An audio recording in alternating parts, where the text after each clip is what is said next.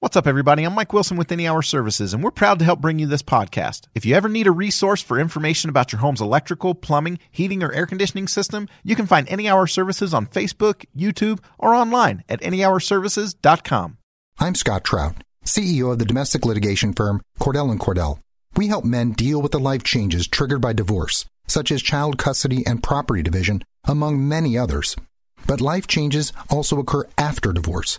These changes can make parts of your existing court order irrelevant or harder to follow. If you feel a modification to your court orders might be necessary, talk to us at Cordell and Cordell.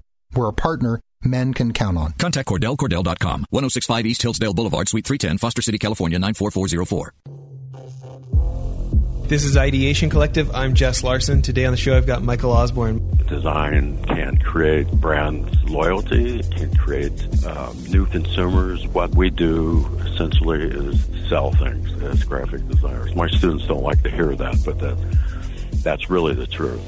This is another episode of our Innovation and Leadership series where we interview rocket scientists, pro athletes, Hollywood filmmakers, and a wide variety of other high achievers. If you like what you hear, we're also going to be releasing exclusive bonus materials like PDF checklists, reports, and presentations, but only for members of the collective. If you're interested in those, as of this recording, you can still join for free on the Ideation Collective website, which is icollective.co slash free. Again, icollective.co slash free. Also, before getting rolling, we want to invite you to consider helping the charity our founders started called Child Rescue. We work to combat child sex trafficking in the United States and abroad. One of our foreign projects we're working on right now is helping to build an aftercare orphanage in Cusco, Peru.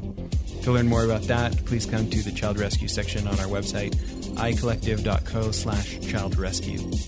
So with that out of the way, let's get to the interview. Michael, thanks for being on the show. You're very welcome. Thanks for having me. well, um, I was pretty excited uh, when Amy Stellhorn was telling me about all the things that you've accomplished. I, uh, I, you know, in my art school days, previous to getting into finance, I had uh, the pleasure of learning from a number of art school grads, and uh, and I know that you're an alumni there, and that had a big influence on your career. Um, starting off there, can you tell people a bit about why Art Center is such a, a unique thing in the art world? Well, it's it's uh, it's you know it has a reputation of being amongst the three, if not number one, design discipline schools in in the country. And disciplines meaning that you know a lot, most cars that you see on the road, even now, were probably designed by an art center grad.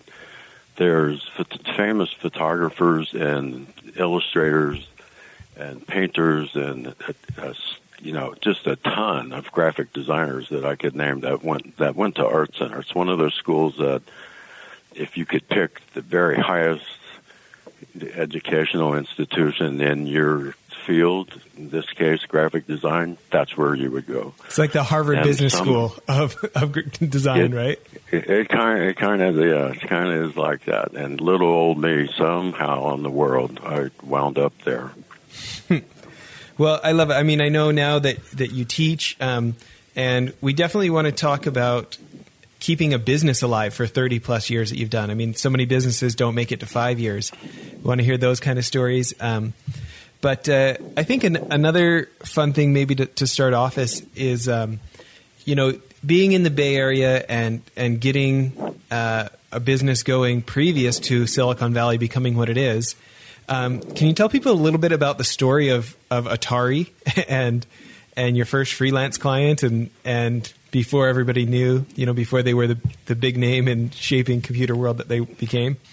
Sure, sure. That was you know I was at my first job here in in Palo Alto after I graduated from Art Center, 1978, and I had been there for three years and was getting a little antsy, and along comes comes this uh, freelance job for Atari, who had just come out with this this game called Pong, and there were no computers yet, of course, and so it was cool. You could look at the screen, and this ball would come across, and you move the little bar, and it hits it, and it ricochets across the screen. Very advanced, very and advanced. Comes, and comes back to you, and then you hit it again, and everybody's like gathered around like we're inventing fire or something and uh, and I got to do design and produce all the collateral materials and sales materials for for Atari at the time. So I left the company and was and this was my first big uh, freelance job.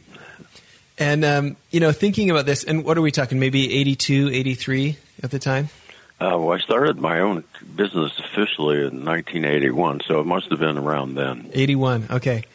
Well, yeah, probably early 81. I think I think it was a few years after that, uh, maybe five years after that. My my mom bought my brother and I an Atari and like an Apple box full of games, maybe 200 games from some garage sale once. So you, you had a big influence on my brother and I every Saturday morning after, you know, after uh, what became WWF wrestling. After wrestling and Saturday morning cartoons, it was as much Atari as we could get in before our mom told us we had to turn it off. So, uh, you well, you were an early early adopter. well, um, thinking about uh, you know the the humble beginnings there, up to the work you've done for the Targets and WalMarts and Nordstroms of the world, and Jack Daniels and EA Sports and and these big worlds. Um, where where did this? Uh, well, let's let's start this. Today we've got so many entrepreneurs who are trying to get something that will stand out, that will get attention, that they can grow their business. Um, you've got such a passion for product design. What do you feel like are kind of the rookie mistakes when you when you meet with somebody and they, they really haven't understood the craft of product design? What are some of the, the very first things you're helping educate a client on? Well, product design, I assume you mean pa- package. Pa- yeah, packaging design. design. Package design. Well, this this is something I tell my students. They they don't like to hear this, but um, the bottom line is when you're a graphic designer, your job is really to sell stuff. It doesn't matter what part of graphic design you work in. Um, if you're designing an annual report, you are certainly supporting an industry, a company in an industry that is selling something. In my case, package design, specifically food and beverage packaging, is is exactly that. It's probably the, you know, the highest form of designing for sales, and that that is um, it's become a you know not only an art but it, it's a science. These big companies do so much research, just tons of research behind every little move on a brand. And there's been some historical magnificent, magnificent screw ups and uh, package redesign because the it's in thorough or uh, or incomplete research. So that that's part of it. That tends to be with the bigger companies. They know exactly who their target the target consumer, the demographics. They know what the competitors are doing. You know, you get a design brief that's half an inch thick. Um, so there there are a lot of parameters designing for uh, food and beverage packaging for you know cons- consumer packaged goods. Uh, especially the bigger companies, the ones you named, they know exactly what to do and what not to do. So then it's our job to turn that information into something you can see and hold uh, and put on a shelf and accomplish their objectives. That that is the tricky part so the you know doing that the reason you look at uh, my website or the, the work or wherever and um, see certain projects that have been successful and this is true with any design firm is is that somehow we've managed to to navigate you know all the rules and that get through the research get through the layers of of uh, administration, bureaucracy, politics, get through, um, you know, that massive amount of, uh, it, it's, you know, it's a gateway. It's that it's, it's doors. It's a line of doors you have to get through to get a product on the shelf. You know, doing great design after a while is relatively easy. Getting great design on the shelf is not easy, and all you have to do is just go to the store to to witness that. um, you know. Um, well, I mean, now you've done these major accounts, and, and obviously three decades plus in the business, um, very well respected within AIGA and and teaching nowadays. Um, when you think about some of those early days, I, I was happy when you said you know, the first piece of advice you have for any business owner is talking about how when you're getting the work, doing the work, paying the bills, he says you should only make the, the same mistake once, but when you realize you're making it more than once, you need to get an accountant or you need to get a bookkeeper. That's the number one piece of advice somebody starting a business, specifically graphic designers who are uh, notorious for being bad business people. Job one is to get a good accountant. Yeah, I liked your. I really liked your your taxes story. Which one? About uh, missing taxes but paying multiples on the other years oh, getting a pass. It's just crazy. It was early days. I, you know, again, I, I didn't start a business intentionally. It just sort of uh, happened after the Atari job and uh, it was pre-computer, so the work was rather labor intensive. So I would try to get a project, and I would do the project, and then I would build the project, and then I would pay my bills, and then you know it was cyclical. It just kept happening, and I would I screwed up every part of it more than once. Um, I would pay, I would pay my taxes twice, two or three times, and other times I would just totally forget and I got an audit about my third year, and they just felt so sorry for me. Because you paid triple the one time and not at all the next. Yeah, they just go. You totally forgot this year, but you know what? Last year you paid twice. They just, they just. I had to hire an attorney, and they were all laughing at me. It was they, you know, they knew I wasn't trying to get away with something. So that that's the first thing. Get a good law, get a good accountant, and and and become acquainted with at least become acquainted with an attorney. That that way, you know, the right side of my brain is pretty relatively full. The other side, there's an echo, and a lot of designers are like that. Just get help doing the things that you that you can't do. You know. Yeah. Um, so when you think about the role of design in business, um, you know you've been you've been in the Bay Area as it's had this you know rapid rise of the, the computer era and, and all the tech, um, and there's such an emphasis I think in the business news a lot about you need to make a better thing. You know, the product needs to be better. Um, and what I feel like gets left out a lot is, but if you haven't done pe- something to attract people to find out about the product or to stop and take a look at it, they're not going to find out. Like, if they don't know it exists, they can't find out it's better. Um, do you have anything that you would share as far as uh, you, you know your own personal reasons about why the importance of design for business as opposed to just the aesthetic pleasure of it? Well, what what you just described is exactly what keeps design firms in business. Is is we we wind up on a on a redesign program, for example, if it's a wine label or whatever. If they, they typically would have maybe let's just say that the product is a, a great product. Um, done this with spirits and wine and food where there really is a good company, solid, authentic company producing uh, top quality products with terrible packaging. So you have to get the consumer's attention before they'll pick up the package, unless they know you. And that that is uh, on a redesign program. That's exactly what keeps us in business. um, you know, I'm thinking about entrepreneurs who might be listening to the show today and, and maybe their company hasn't grown to the size where they can afford a design firm like yours and they're, they're trying to do stuff themselves.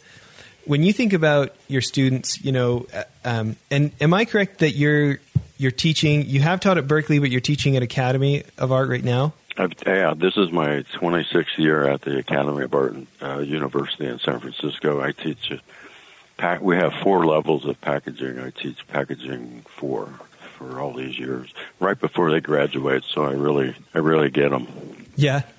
Um, you know, I'll say uh, probably my most influential uh, professor, um, Jeff Carter. I mean, he he's just a professional artist that taught one Friday class, uh, Art Center grad.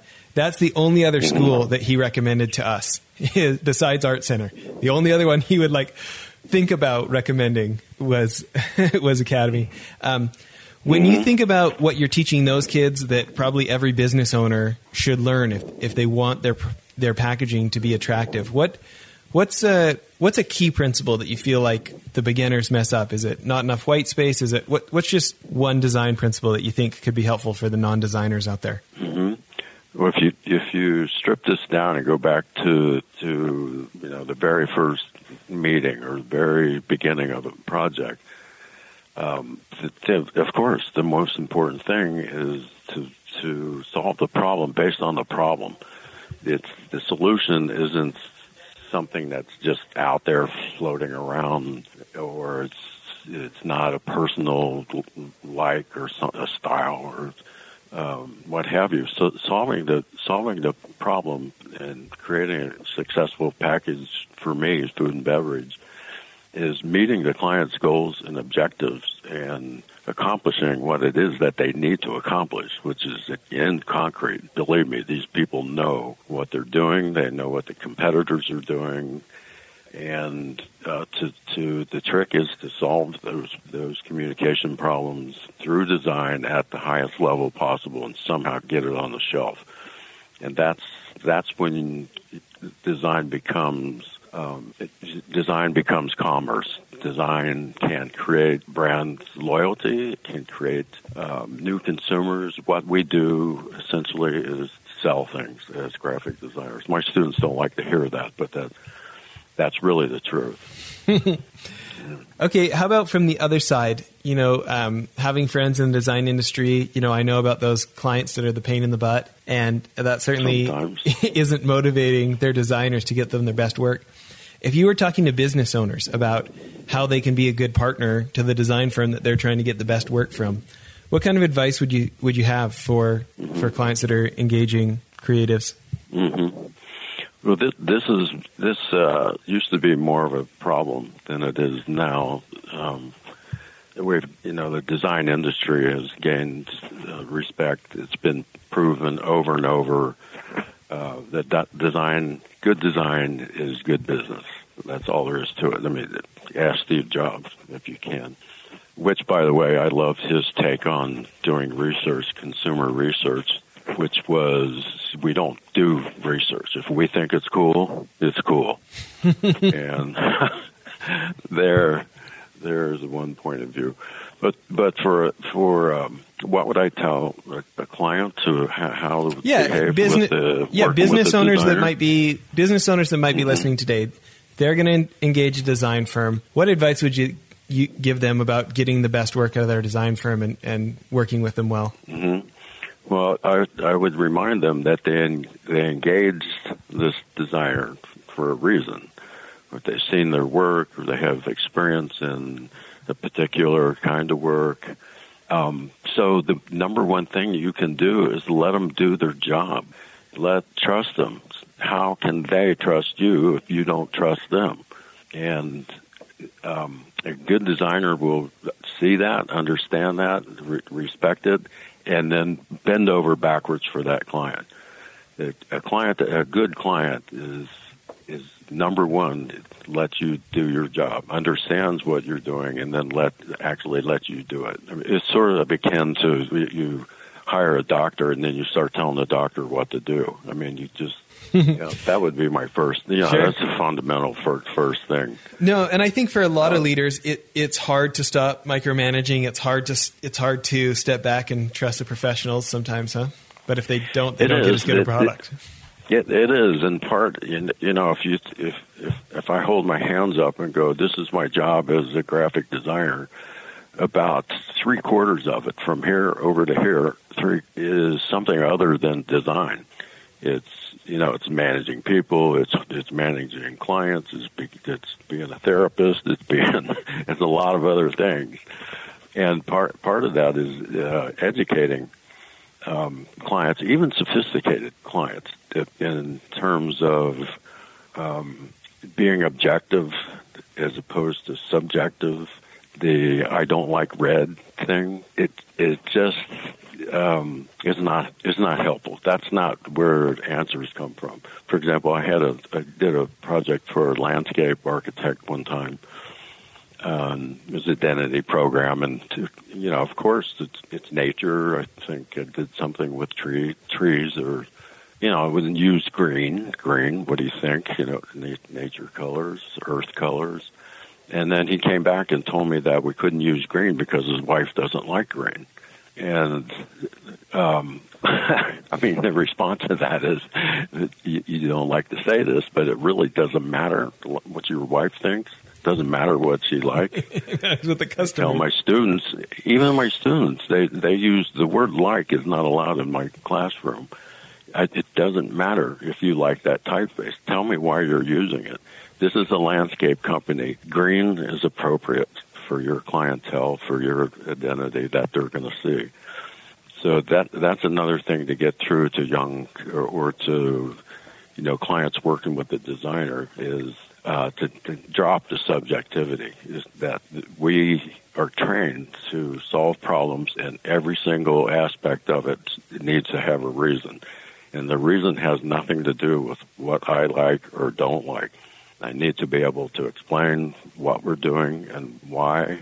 Uh, and it is all based, it all goes back to being based on their communication uh, problem, solving a problem. You can't solve a problem unless uh, you know what it looks like. So at the very beginning, you, you, we need to learn everything about the project that, that the client. We need to know as much as the client does, is, is you know as much as possible. Then you can solve their problem, and it's not based on what you like, what you don't like, what is is a style. My students try to tell me that they have a certain style, which means you design packaging for band-aids the same way you would design packaging for for you know iced tea.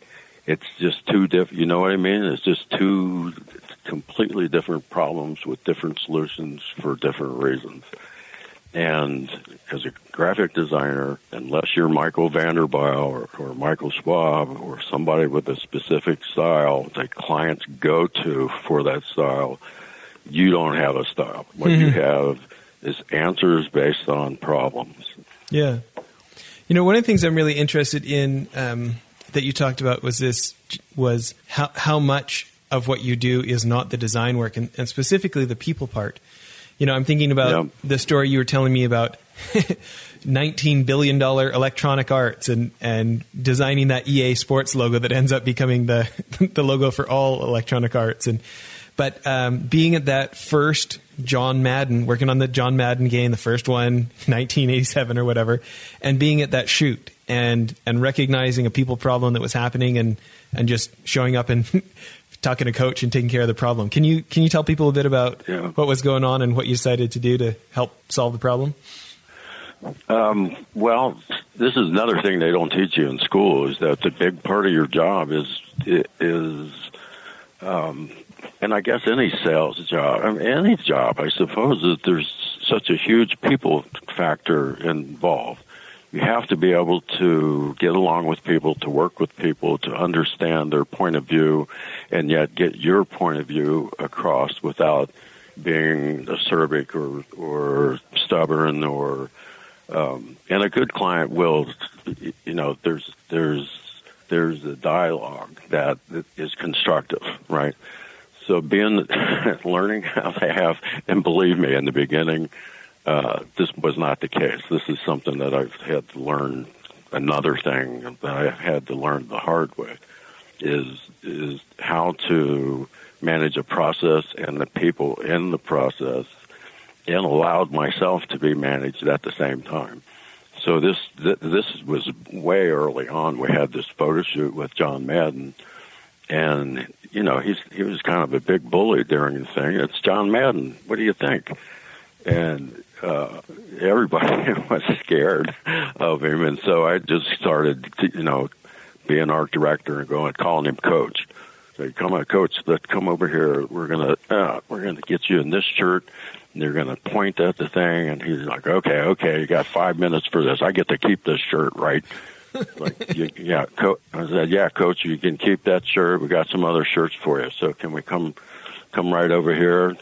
So why don't we do it over here? Well, the light's better over here. Let's just try this one time, then we'll go over there.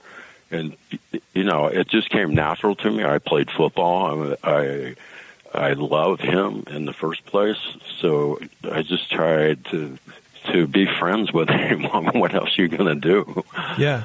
Uh, Well, I mean, we're, I want to talk about the suitcase computer in a minute, but um, I imagine it's been interesting for you working on a game like that and being there right at the beginning, and then the thing goes on. You know, that series sells a hundred million copies of that game over the years and, and grosses four billion dollars.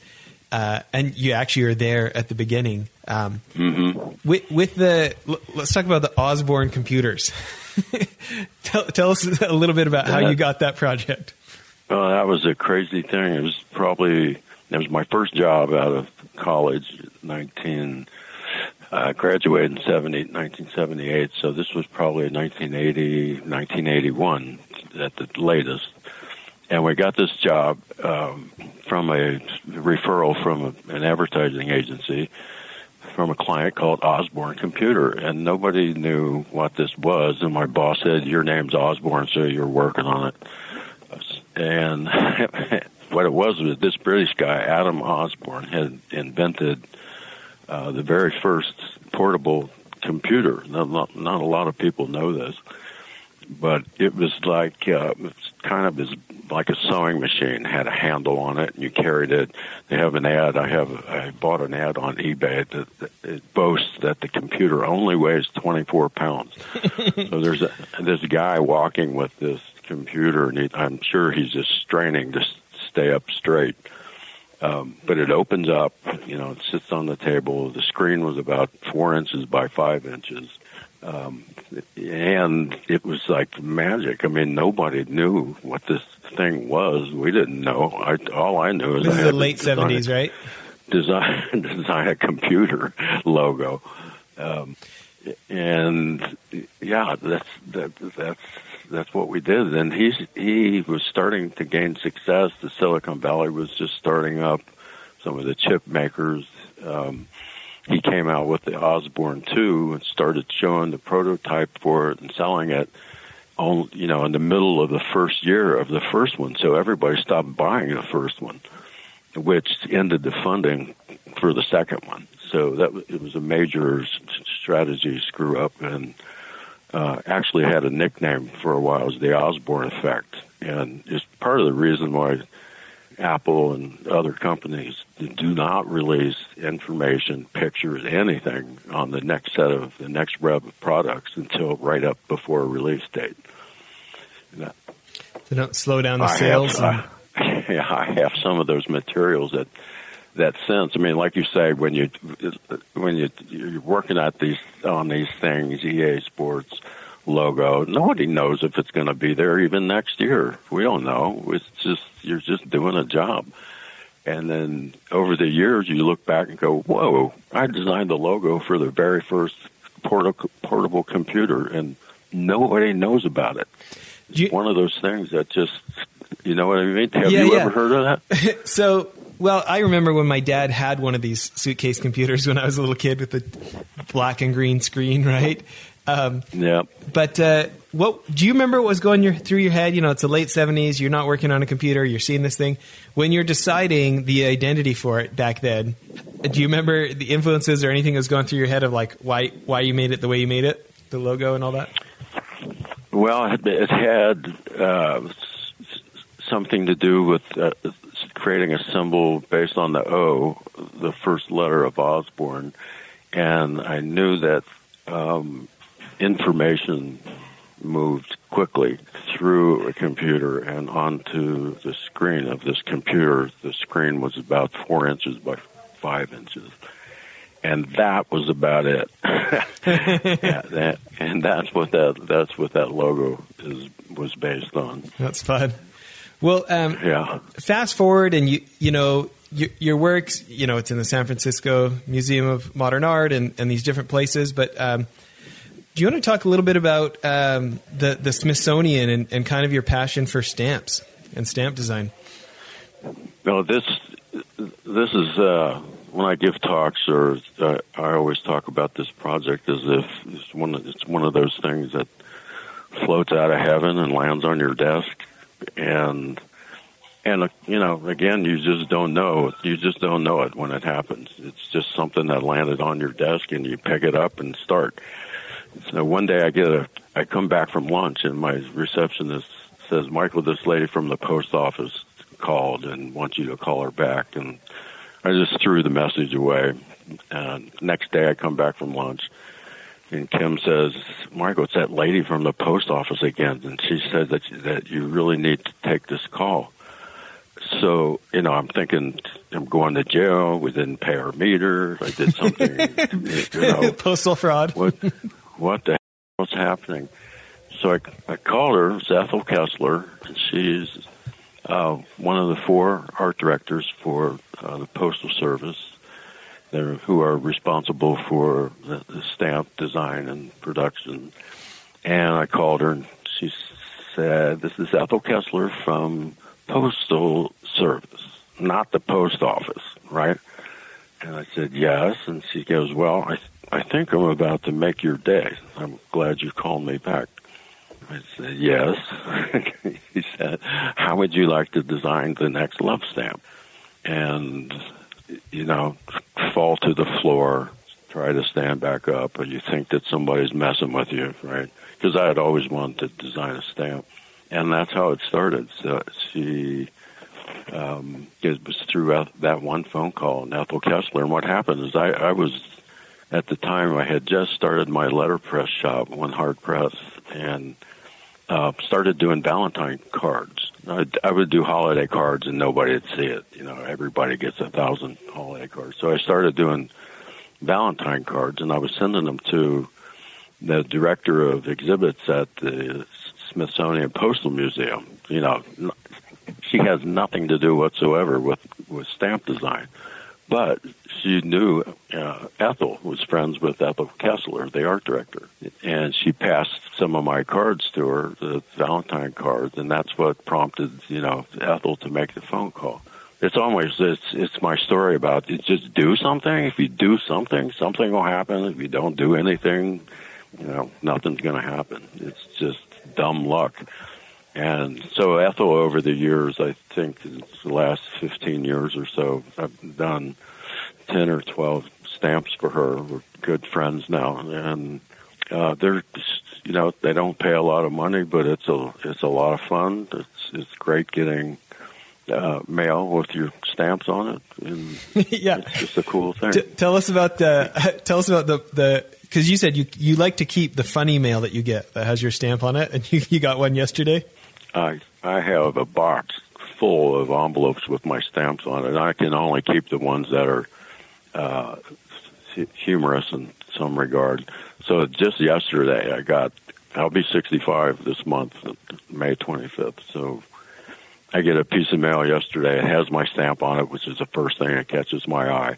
And then I see that it's from a company that is offering a free cremation service. and uh, I, you know, I wanted to throw it away immediately, but I kept it. It's just hilarious. T- today, I didn't tell you this. Today, I got one with uh, one of my pre-sorted standard eagle stamps on it. it was for uh, a medical convention gourmet dinner for people with um, chronic. What's the name of that disease? Neuropathy it's chronic pain throughout your whole body, right? So I opened this invitation, and you can tell that they've designed it for elderly people. The the type is all like 64 point type. It's huge, everything. Not a whole lot of information took up the entire inside of this five by seven card for free gourmet dinner for a neuropathy convention. It's got my stamp on it. Got your name on it. Very funny. Too funny. Yeah. Um, and so, and, and tell me, so now it, it ended up at the Smithsonian, the the exhibit that ended up at the Smithsonian. Um, it was supposed to go there for, for only one year, right? Yes, the Alphabet Alley exhibits uh, um, went for one year. It took us ten years to get them to uh, say yes to to uh, producing the exhibit, and it went for one year and stayed seven seven years at the Smithsonian National Postal Museum. Yeah, it was very successful. It was a, probably the most elaborate, uh, deepest subject matter and funnest project that I've ever worked on. Um, Yeah. You know, you mentioned that um, it- you know it's not like they pay a ton, but uh, but you have kind of a passion for this. Do you have any thought about you know how for entrepreneurs or business owners like it's so easy to be driven by the numbers, but quality of life can come by doing the things that matter sometimes when the numbers aren't there. Yeah, it's true. Uh, I mean, I was taught somewhere along the line, and I always tell my students, um, you know, when you start your business in the beginning, when you get a job, you don't have to worry about this. But later on, I was I learned somewhere that there were three factors to um, a, a new project that to consider. One is that it's a, just a mouth-watering, wonderful design project, like stamps, like packaging for a museum of modern art, you know, those kind of things. Just a great project.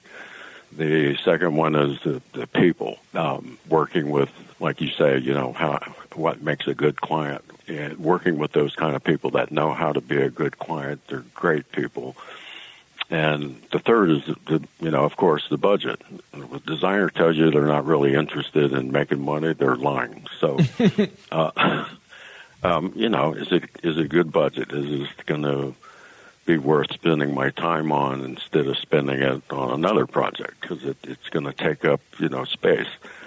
Um, and if you don't get two out of those three things, it's you know it's a it's a slight it's a slight risk. If you get one out of those three things, it's because you, you don't you know you're desperate or it's an it's uh, an investment um, into an area that you want to get into. For example, if you have great people to work with and it's a great project, it's a wine label or whatever, but they hardly have any money, and I want to get into the wine label design business, then I then I'm going to do the project. I got two out of three, and investing the money into getting a project.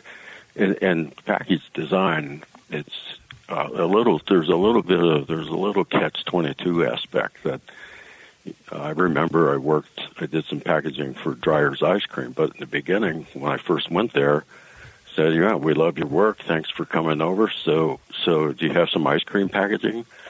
And of course, you know, I don't. I don't. He said, "Yeah, how can you get ice cream packaging if you don't have any?"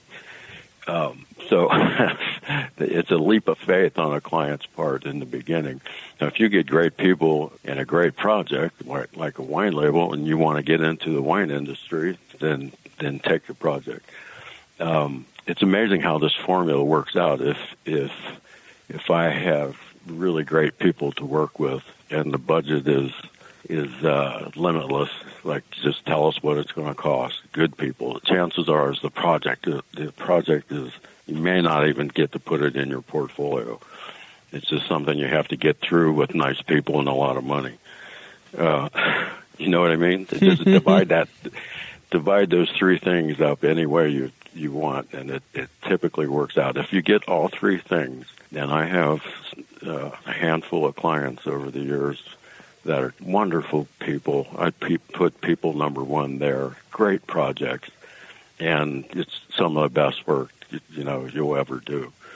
That's when you you know that's when you hit a home run. It's not a grand slam actually. I mean it's those things you have to you even have to be able to recognize them in the beginning. So, Yeah. yeah. Well, um, and I'm, I'm interested in your opinion because uh, on something else. My guess is that some of your personal interests, what you know, whether it's letterpress or or um, just master printers in general, printmaking, if that ends up you know translating into your business reputation because of things that you're doing for personal interest, is that the case or not as much or? I, yeah, there's a halo effect on on all that. Uh, specifically, the you know I had a one heart press letterpress shop for 21 years, and um, the, the cool thing about having a letterpress shop, if you have some crazy idea, is just go print it, right? and and uh, so there's a design aspect. You can win awards and get your name out there. And even though mostly what we did was print for the design community, it was just such a cool thing to have. Um, and the, yeah, and that rubbed that rubbed off on my design business. The printmaking, I've been printmaking etching since 1992 and the reason I started that was to get away from my real job. Mm-hmm. You know, there's a lot of rules, there's a lot of parameters, there's a lot of uh, you know hard, fast guide guidelines that we have to follow now in order to sell things. That's that's what it comes down to. In your printmaking, you do, you know, you develop a, a language um, of your own and, and try to follow through with it. And if people like it, that's cool. And if they don't, who cares? it's that it's it, it's that kind of uh, you know it fills your it fills that other that passion um, the side of yeah uh, it's they are they are without commerce. You know? There's a, there's a book I love by Austin Kleon called Steal Like an Artist, and he talks What's about Steal Like an Artist. Huh. And he yeah. says, "You like get get over the idea that you're going to create stuff out of nothing. Everybody's influence. You know, their originality is just people who don't know how to source their. They, they don't know how to cite their influences. Um, yeah. But he says that he talks about playing in a band. He's a poet, and he talks about why playing in a band for no other reason than the creativity of it is like such a benefit to his life. And mm-hmm. how he used to think, no, I just got to focus. I just got to focus on my writing, and I just got to write, and that like how much has come out of like feeding the art side, feeding the passion side for by balancing out his life and making him happier, and then like him showing up as a more energized person for the for the commerce side. And uh, absolutely, yeah. Um, but are there? Go ahead. I couldn't agree more. I mean, it even something uh, as remote or uh, seemingly unconnected as beekeeping. I've I've started this will be my fourth summer keeping bees. I have oh, yeah? three hives. Yeah, I have three hives right now. Um, and watching bees and watching this society that they yeah, that that they run, the, the way they do things, the way there's a hierarchy in in terms of their their jobs and how those jobs change over their lifetime. This, this society, if we could only be half as is uh, as successful in society as bee and as bees are, and you, you know, and it's it's a good lesson. I mean, one bee, it just walk around in circles. It just you know, there's nothing to do. It's like an ant. They're just aimless.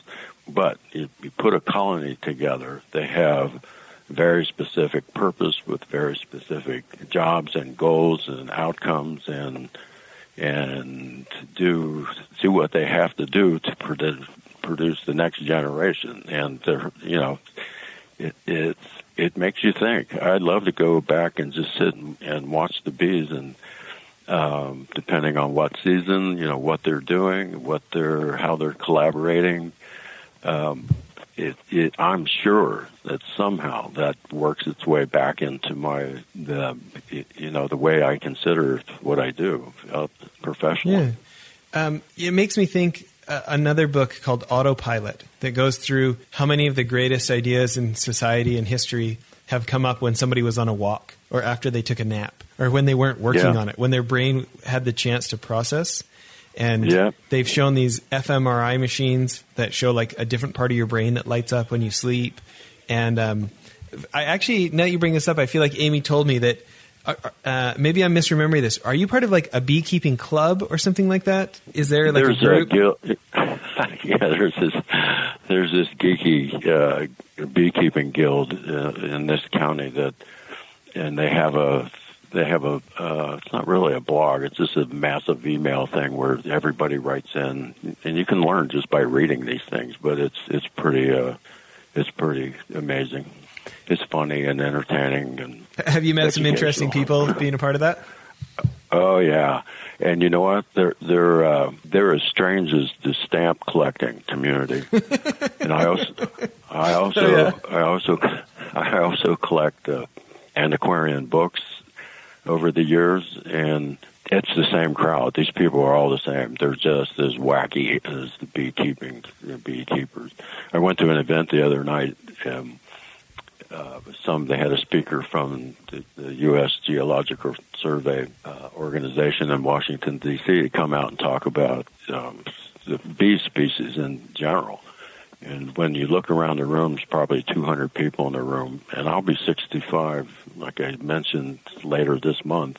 My age lowered the average age in the room, it, yeah, which doesn't happen very often.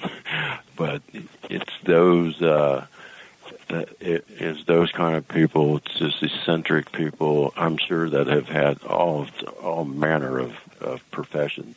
So the the antiquarian yeah. books is it and because I don't know hardly anything about them. Is it the study of collecting antiques, or is it the book itself that's the antique? Because it's, it's older. the book itself. Okay, it's, it's the book itself, no matter the the subject matter, and but there are you know collectors that collect specific subject matters from certain dates, and you know it can get very particular. Uh, it's not with me. Um, but I do have a massive collection of this Moby Dick novel, hmm. um, which have been some just stunning pieces of. Like how many? How many would you guess in your collection? Uh, sixty, maybe wow. around there. Between, yeah, between fifty and sixty. It's hard for me to find an edition now that I don't have already. And so, like, how old and, will your older editions be? Um, back back to the the uh, probably in the twenties and 30s. There's a there's and a lot of it is because of the artwork. The mm. the artist Rockwell Rockwell Kent uh, illustrated a Lakeside Press edition. It's a three volume edition that I have with uh, woodcuts. Um, and Rockwell Kent, I mean, I, you know, he's just everybody knows him. He's just the world famous. He was artist and did these woodcuts that are stunning in this book. They're just amazing. And I have one from Arion Press that's probably probably four, 35, 40 years old. Um, that's a, a large volume. It's probably four inches thick. It's all letterpress printed on handmade papers, and Barry Moser is the one that did the woodcuts uh, that illustrate the entire novel. It's it's stunning, phenomenal. Hmm. And again, I'm sure that those things get back into in, into the recesses of my design brain, you know, somehow. Yeah. Well, um, a couple of questions we like to ask all our guests. Um, but besides those kind of books, are there any business books or or design books that you think innovators today should be reading that you'd recommend? Uh, no. okay. I mean, there there are, you know, a thousand of them. I think um, maybe a million of them. There's just so many, so many places now where where you can get information and books. There's it's, these days is it's limitless, and and the amount of in, important, interesting, uh, you know, information, whether it's a book or something else, is just limitless. Just find that it's not hard to find what you're passionate about and the very best version of it. Um, so that's what to do is just just find. I have some amazing old books, and they tend to be, um, you know, things that I'm interested in. Graphic design, of course, that specifically. There's there's some, you know, seminal books that every designer should have, and you know, we all know what they are. It's it's it's crazy for me to even mention anything about Paul Rand books or. Um, but I do make my students go look, look some of these people up and you know Bradbury Thompson and get some of his um, uh, get some of his books from early on when he did the Westvaco series. Uh, it, it, you know, there's just phenomenal stuff out there that you that you can find. The young students tend not to read these days. They don't they don't even buy books. Why buy one when you can go on Issuu and turn the pages on the screen?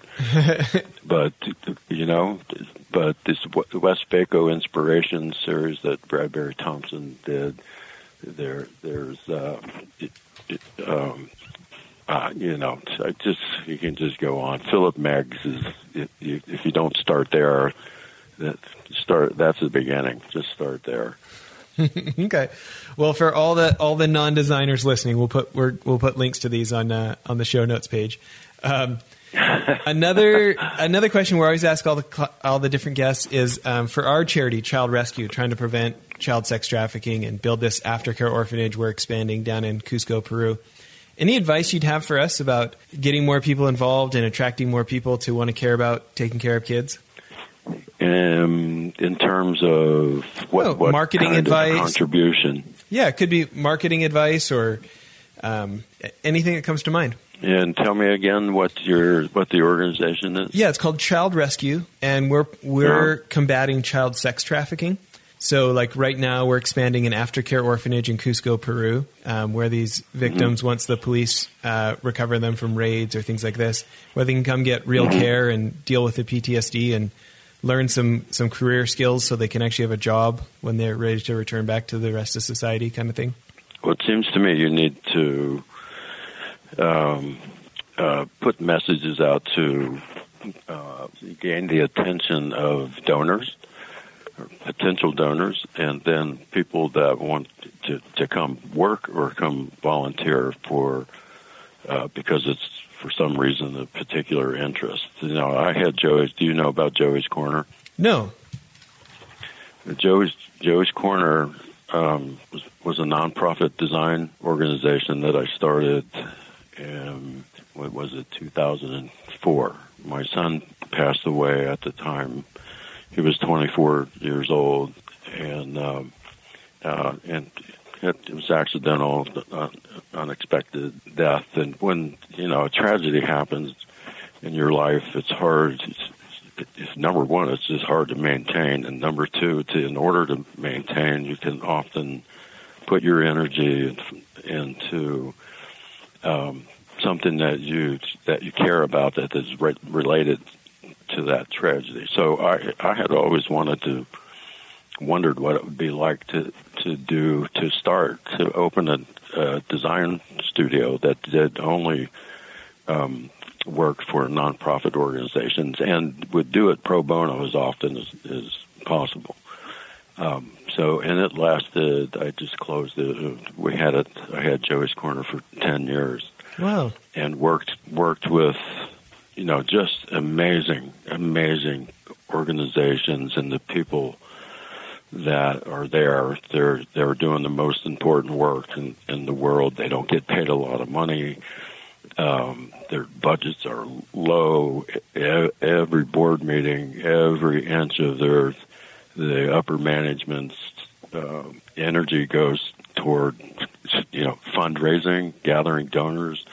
It's it's it's even competitive. I mean, the, the competition for for the nonprofits uh, are fighting for donors, the donor money, because there's so many places now that, that um, are worthy that the donors really have to pick and choose something that's close to their close to their heart and and become a fan of and they can't do it if they don't know about you. So the the materials the job the tools that we produce as graphic designers is not something that these organizations are have been traditionally really good at. Um, they haven't till I don't know in the last even five or ten years, even since we started, haven't really understood the power of what it is we do as designers, and they, it's starting to change. That young people that are getting into some of the administrative uh, uh, positions. Um, the millennials certainly understand this, and someone's right out of business school or right out of college and wants to dedicate their you know their life to a nonprofit for some reason, if it's cancer research, and had a grandparent die of cancer, or whatever the reason is, that they're typically a little bit more knowledgeable these days than in the past where somebody's mother's brother's cousin's son who is an art quote unquote major did the logo. Um, that's the kind of situations we would get pulled into, and and I had several. We had several clients, the nonprofits that uh, over the years we would we worked with, and just went up one side and down the other of their organization in terms of their their their brand is creating a brand and all the materials that go with it, including you, you know, just all their outreach programs, their fundraising programs, a, website. I mean, you we met so many organizations that didn't even have a, a website, had no idea what to what to do there. Um, so anyway, it's and these days they have there's so many opportunities for to reach out to donors and to reach out to to uh, volunteers and get people involved. Um, and th- that's what we did. I just met the most incredible people during that during the time of Joey's Corner. That's great. Well, um, before we finish up here, um, any thought that you have for people who really, you know, they want to aspire to the top of their craft, specifically in graphic design, you know, with with the proliferation of, you know, anybody can buy Adobe Photoshop and Illustrator and you know, some guy, some guy in his computer can print up a business card and call themselves a graphic designer. Um, and any thoughts about, you know, advice for those that really want to reach the the highest levels that of of design capabilities that you know they need the persistence mm-hmm. they need to put in the hours? What, what, what would you say? Besides hard work besides hard work. Besides hard work okay. Well i was, I was going to say that's funny. I just had this a similar com- conversation with a friend the other day and and you, you know what he said was just um, you just simply have to work harder than everybody else. And no matter if you you know let's put you say let's put that aside well we can but you you can't put it aside until you mention it. That's number one is just to stay focused and work harder than anyone. That but you have to you you, you have to love what you do before you can do that there's so many people that are just putting in the time or they make good money or not really you know it's like nine to five and um, if you're t- truly passionate about what you're doing, it's not like it's it's kind of not like work. It's just what you do, and it's not hard to work harder than the, the next person. And and often, you know, most of the time you don't even realize it. It's just it, it's just what you do, and um, and that'll come if you ha- if you're working where you're passionate. It, um, the other thing that I would put in there because of because of all the mistakes I've made doing things that I'm not good at is to surround yourself with brilliant people that do you know absolutely necessary uh, tasks in bit, your business in a business that you can't do. So I always had um, a sales and marketing person. I always had um, designers that were former students that I knew. I knew the person. The design is one thing, but the people that you bring in is, is just as important, maybe even more important. Who those people are. Um, I have had, uh, you know, after that story I told you, after that point, I've had really good accountants and financial overseers.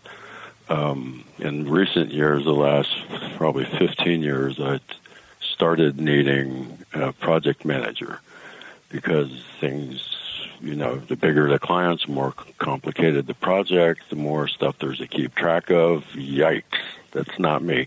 So I would I would surround myself with brilliant people that that uh, would do their job and would free me up to do what I do best, and that's design and work with the designers and keep that part of the business um, as fine tuned as, as possible. You can't do that without the rest of the people, by the way. So, you know, that's the other thing, at least in my industry, is is just to surround yourself with brilliant people. Yeah, you know, um, I think I only talk in books, but it reminds me of this book called Strength Finders, which is kind of the argument of Michael Jordan didn't make a lot of money playing baseball. He made a lot of money playing basketball. So figure mm-hmm. out what your basketball is, double down on that, and get the other team members who, where their basketball is the parts that you don't cover, the other side of the spectrum, right? Yeah, yep. That's it. That's a, that's the sports analogy to what I was just talking about. I think. Yeah. Well, well, this is great. We really appreciate making time for us for the show today. Oh, it was good. It was good fun. It's great fun. I love talking about these stories, and in case you didn't notice, I could do it for quite a while. And that's the show. Thanks for listening today. Again, if you're interested in the bonus materials that we will be producing, make sure to come to our website and join the Ideation Collective while it's still free. The website icollective.co slash free. Again, icollective.co slash free. And as always, if you want to learn more about getting involved in helping the team rescue kids from traffickers, please visit icollective.co slash child rescue.